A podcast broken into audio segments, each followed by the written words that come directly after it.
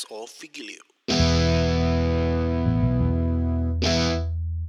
Hari ini kita mau nyinyir di POV Podcast of Vigilio ya. Ngomongin apa sih kita, Met?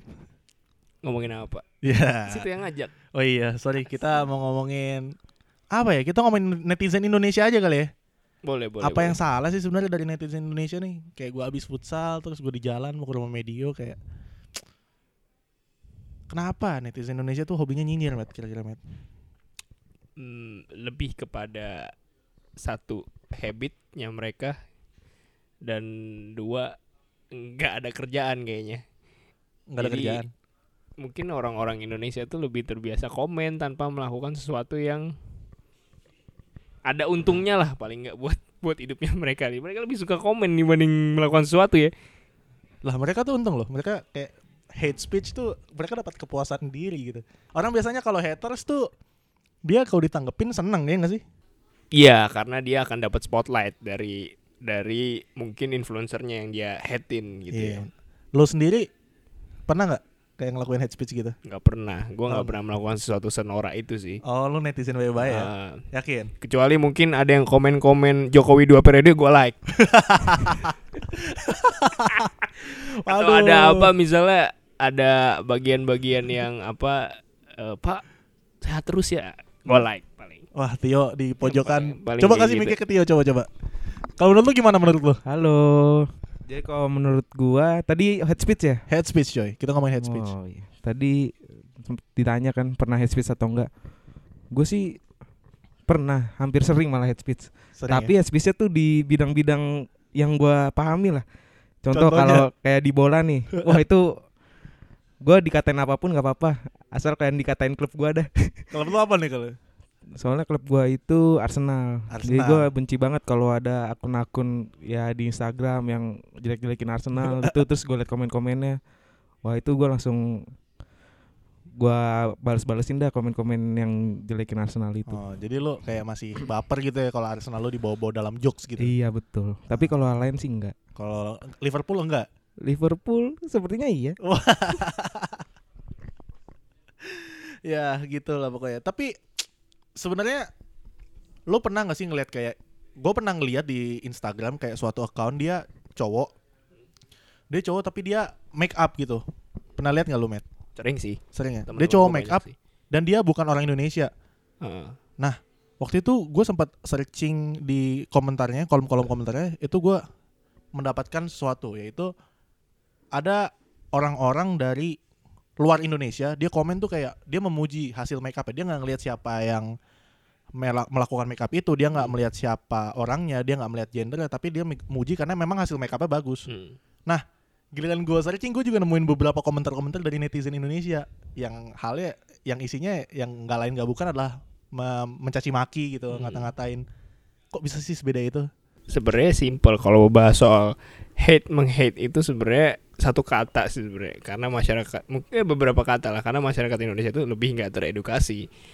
Mereka eh, ketika memang sosial media itu diciptakan mereka nggak nggak pernah melihat eh, dampak yang mereka yang bisa mereka terima gitu. Misalnya ibarat kata oh gue pakai Instagram gue komen so ini itu ini itu.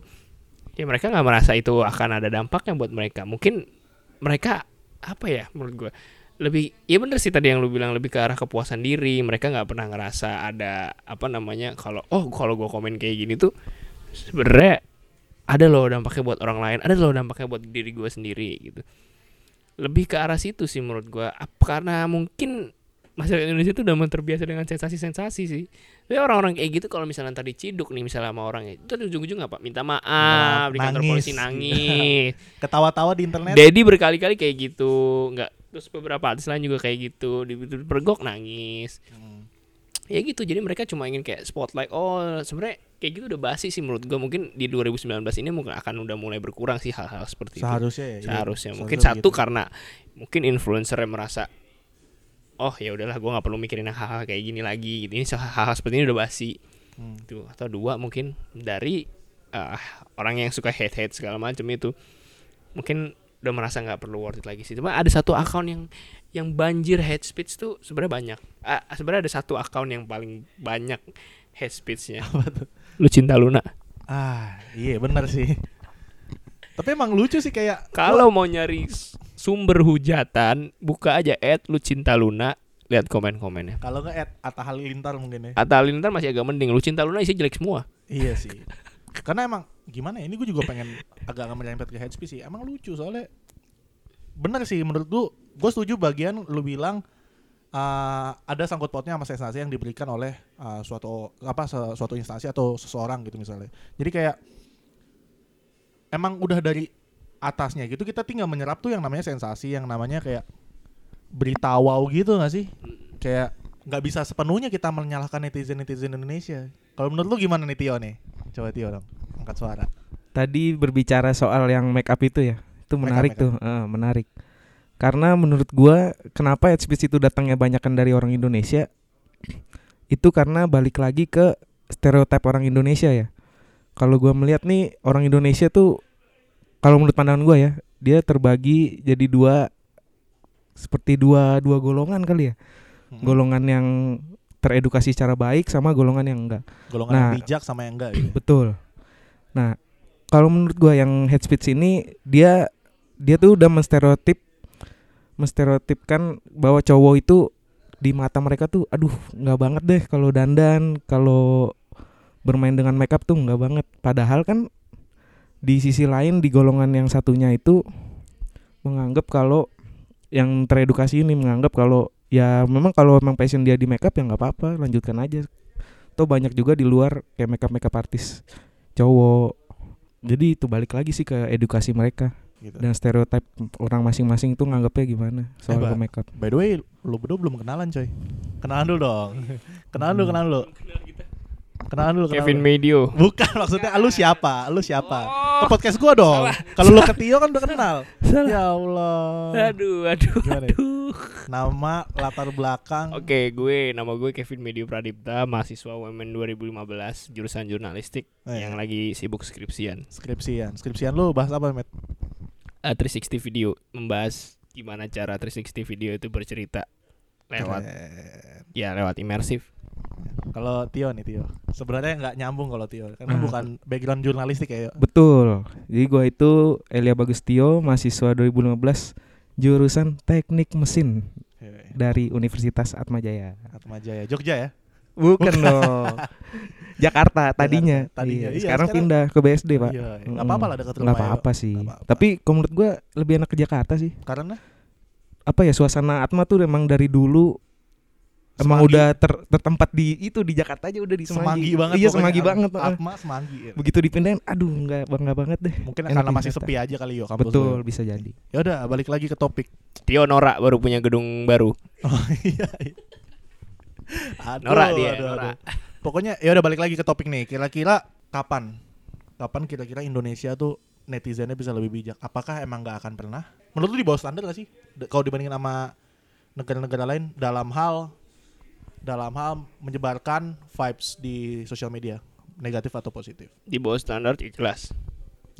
jelas karena kalau menurut gua kalau kita melihat jauh ke depan eh ketika bertanya itu akan berubah atau enggak itu sebenarnya banyak faktor kan. Sekarang kalau kita mau lihat hate itu banyak terjadi di mana sih? Ya, paling besar mungkin Instagram, hmm. terus di YouTube dan segala macam. Kalau menurut gua eh, itu akan berubah apa enggak? Itu itu akan banyak faktornya. Kalau menurut gua kalau dari dari manusianya sendiri Hmm? itu akan sulit akan terjadi penurunan atau perubahan segala macam itu akan sulit ketika memang karena sometimes eh, orang influencer itu membuat konten yang memang ingin dihujat supaya dia dapat sensasi dapat sensasi contoh terus misalnya contoh banyak ya gitu. contoh di YouTube misalnya iya iya iya paham contoh misalnya di YouTube gitu ah gue mau buat lah konten kontroversial biar banyak orang yang komen biar banyak orang yang nonton iklannya banyak iklannya banyak ah kaya dia biasanya paling pertama Gojek iya nyebut merek sih goblok Iya. Iya. Tapi emang iklannya Gojek kata lucu Veloka. iklan Nikmati. Gojek lucu Iya, iklan iya, Gojek itu lu banyak lucu banget. Kota. Veloka annoying. Kalau Shopee pasti ada Via Valen ya. Iya, pokoknya ya itu semua banyak faktornya. Mm-mm. Terutama misalnya dari influencer sendiri bisa aja gitu dia udah merencanakan membuat konten yang kontroversial yang mungkin akan mendapatkan spotlight dari orang-orang yang mendapatkan apa namanya ya itu cercaan yang tapi itu cercaan itu akan membuat dia diperhatikan gitu sebagai contoh mungkin mungkin Oke. ya sebagai contoh Last of Kitchen Hmm? gitu bikin masak babi campur saus kurma mungkin dia udah rencanain kan Dia Hmm. mungkin ah, sudah merencanakan kalau ini akan jadi kontroversi gitu tapi sekarang dampaknya buat Coki sama Muslim gitu. namanya terangkat kan orang pada tahu nama dia dan Iya. di saat ini ya mungkin dia nggak akan mungkin bikin konten seperti itu lagi tapi ya sekarang dia udah menjadi Seenggaknya- dirinya udah menjadi yang efeknya permanen gitu. iya dia udah menjadi ya namanya lebih terkenal kon ya memang dari segi kualitas juga mereka juga cukup baik gitu sih kalau menurut gua dia udah tanggapan Kok anda yang mengarahkan kan saya hostnya? Oh, Iya. Tapi nggak apa-apa Tio. Boleh boleh tanggapan boleh boleh. boleh boleh. gimana media jadi kalau berbicara sosial media ya Hah? ini tuh eh emang nggak bisa kita bendung pasti makin tahun tuh namanya teknologi namanya sosial media itu pasti akan datang banyak inovasi-inovasi banyak Benar. penemuan baru Hmm. Nah, yang bisa kita lakukan sebagai penikmat sosial media ini ada yang dinamakan filter dari diri kita sendiri. Jadi kita nggak bisa mengharapkan si pembuat konten ini um, membuat konten-konten yang kita sukai. Jadi kalau emang lu nggak suka kontennya, mungkin bisa lu lu apa ya? Kalau di YouTube tuh ya pokoknya lu hindarkan kalau iya ya. lu hindarkan kalau di YouTube tuh lu subscribe kalau nggak suka ya unsubscribe ngapain nah yang gue bingung hate speech ini kan tertuju kepada si pembuat konten yang nggak mereka suka Hmm. kenapa mereka masih bisa hate speech padahal mereka bisa langsung nggak menghindarkan itu bisa nonton yang lain. bisa nonton yang lain jadi ya balik lagi dari si penontonnya itu mereka makailah filter-filter dari mereka sendiri Nih ngomong-ngomong soal filter nih, kan di setiap sosial media kita katakanlah tuh Facebook, Twitter, Instagram itu kan pasti sering kali di apa ya ditanya dulu apakah kalian 18 tahun atau ke atas? Itu mah bokep ya. Atau misalnya nggak apakah pernah saya. Waduh nggak mungkin itu. Apakah kalian berapa tahun ke atas? Itu kan sebenarnya filter juga tapi kan ya misalnya gue deh gue dulu main Friendster tuh umur gue masih kelas 4 SD Mm-mm. bukan umur sih. Ya pokoknya umur gue masih segituan lah masih pokoknya masih di bawah umur yang betul untuk main Friendster. Tapi akhirnya gue bisa bisa lolos juga tuh gue main Friendster Facebook cukup lama. Nah terus ngomongin soal umur ini kayaknya ada pasti sangkut pautnya ya. Soalnya gue pernah ngebandingin orang ngejokes di Instagram sama di Twitter jokesnya sama. Jokesnya itu kayak nyerempet nyerempet agama sedikit lah kayak tapi orang Instagram tuh langsung langsung ngegas gitu. Kayak langsung dibawa serius dibawa ngegas dibawa dibawa marah-marah lah pokoknya. Tapi kalau di Twitter tuh kayak dibercandain balik. Jadi se- jadi seperti seperti dark jokes tapi yang enteng gitu loh malah dibawa bercanda gitu. Menurut lu umur tuh ngaruh nggak sih di situ? Karena Twitter kan lebih tua daripada Instagram kita juga main Twitter dulu daripada Instagram dulu. Nah anak-anak yang mungkin mungkin di bawah kita nih umur-umurnya mungkin nggak nyentuh yang namanya Twitter mereka langsung Instagram. Ngaruh nggak sih gitu? Kalau dari sisi umur jelas ngaruh. Karena kalau dari Instagram kan ya sekarang orang siapa sih yang nggak punya Instagram? Iya. Semua orang punya Instagram. Semua itu pernah berjaya pada saat masanya. Misalnya Twitter sekarang udah bergeser mungkin ke mana. Tapi Hmm. sekarang orang lebih menyukai Twitter banyak orang yang udah banyak mulai lagi main ke Twitter lagi Main karena Twitter lagi. iya main Twitter lagi gue misalnya gitu Salah lu, atau gue, gue juga suka mantengin tuh, memang Hmm. jokes-jokes yang seperti itu, maksudnya yang, yang apa, yang, yang bukan, yang, yang nggak cocok lah buat orang-orang yang pendek. yang joke jokes ini kalau misalnya dibawa ke Instagram pasti Ah, rame nih Iya. rame orang marah-marah gitu ya. Hmm. Itu Iya. penting kalau menurut gue karena ya jelas sekarang orang-orang yang pakai Twitter mungkin orang-orang yang sudah muak dengan Instagram. Nah biasanya orang-orang seperti ini gue, yang udah punya pemikiran jauh lebih maju, yang udah punya pemikiran jauh lebih dewasa dan itu pastinya berdas- berdasarkan umurnya. Walaupun nggak semua orang sih yang tua itu jadi tua itu bukan ukuran untuk dewasa sebenarnya. betul Cuman mayoritas orang itu udah punya apa namanya pandangan yang pemikiran yang jauh lebih mateng.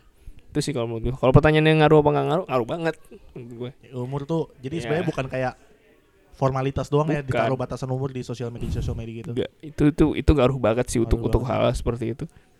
tapi gimana ya orang-orang yang sebenarnya masih di bawah umur itu juga nggak bisa kita hindari kan nggak bisa diawasi 24 per 7 Iya. heeh. itu gimana kira-kira ya cara mengantisipasinya bingung gak sih gue sih bingung susah sih karena karena sekarang anak-anak anak-anak yang masih di bawah umur tuh sudah ter ya kita nggak bisa nyalain teknologi teknologi kan selalu terus maju terus Benar. maju terus maju gitu dan eh peran orang tua juga yang gue lihat sekarang adalah ya mereka nggak bisa lagi me- me- men- menahan orang anak kecil anak-anak itu untuk megang teknologi itu untuk merasakan untuk untuk memakai itu tuh nggak nggak bisa kalau menurut gua karena Hmm. Ya itu dia karena sekarang pun orang tua juga nggak bisa mantengin anaknya 24 jam kan Betul, orang tua pun sekarang Ah. udah nyodorin teknologi. iya kan. nyodorin teknologi Kita apa dulu masih main keluar, sekarang Hmm. orang sekarang makan. orang anak kecil kalau mau makan biar makannya lancar nontonin video di YouTube Iya. mainin game Hmm. biar makannya lancar sekarang iya masa orang tua yang mau ngasih makan Hmm.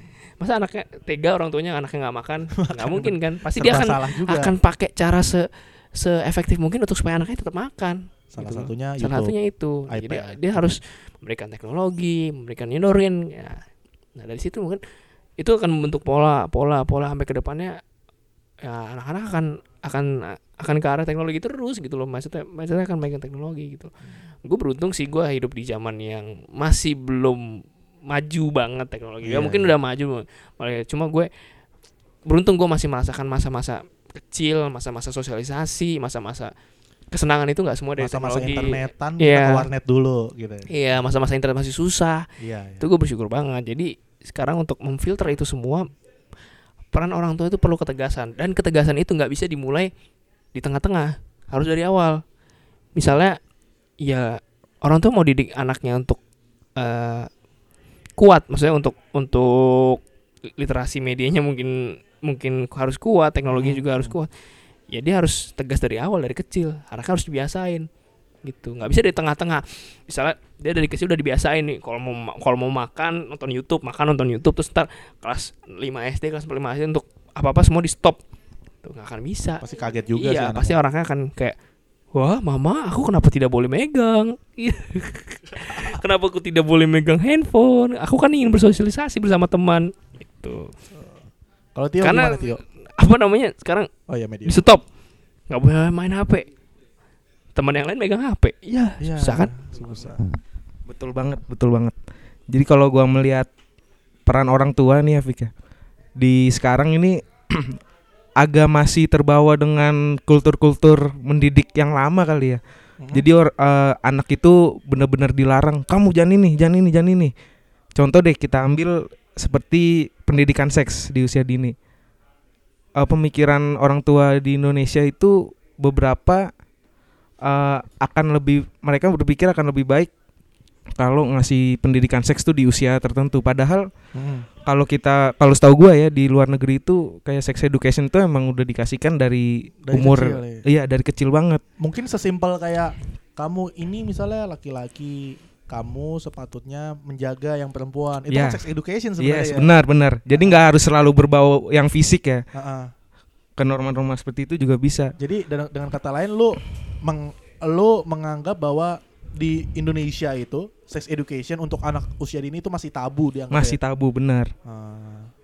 Kalau kita melihat di luar negeri ya mereka memang sudah dibimbing diberitahukan sejak awal itu mungkin di Indonesia ini diterapkannya masih udah diterapkan sih beberapa orang tua cuman masih belum semasif yang di luar negeri kali. Hmm, kayak masih dalam golongan kecil gitu ya. Ya, betul. Oke deh kalau kayak gitu. Emang kalau yang namanya ngebahas netizen itu itu nggak bakal habis ya, Met ya? Kayak ada-ada aja gitu loh sensasi yang baru, ada-ada aja masalah yang baru, ada-ada aja suatu hal yang viral yang sebenarnya nggak patut untuk viral tapi viral yang baru itu akan selalu ada. Terima kasih ya Met ya. yuk sama-sama Vigo Terima kasih Tio ya. Siap sama-sama Bapak Viko.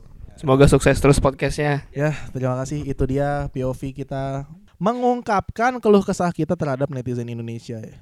Sebenarnya kita juga termasuk netizen sih. Cuma semoga netizen-netizen yang bijak akan terus bertumbuh, akan terus lebih banyak dan lebih banyak lagi untuk menutupi netizen-netizen yang tidak bijak. Bijak itu seperti apa, tidak bijak seperti apa, kalian harus menentukan sendiri karena itu yang akan membuat kalian terlihat bijak atau tidak. Jadi sampai jumpa di episode berikutnya. Cheers.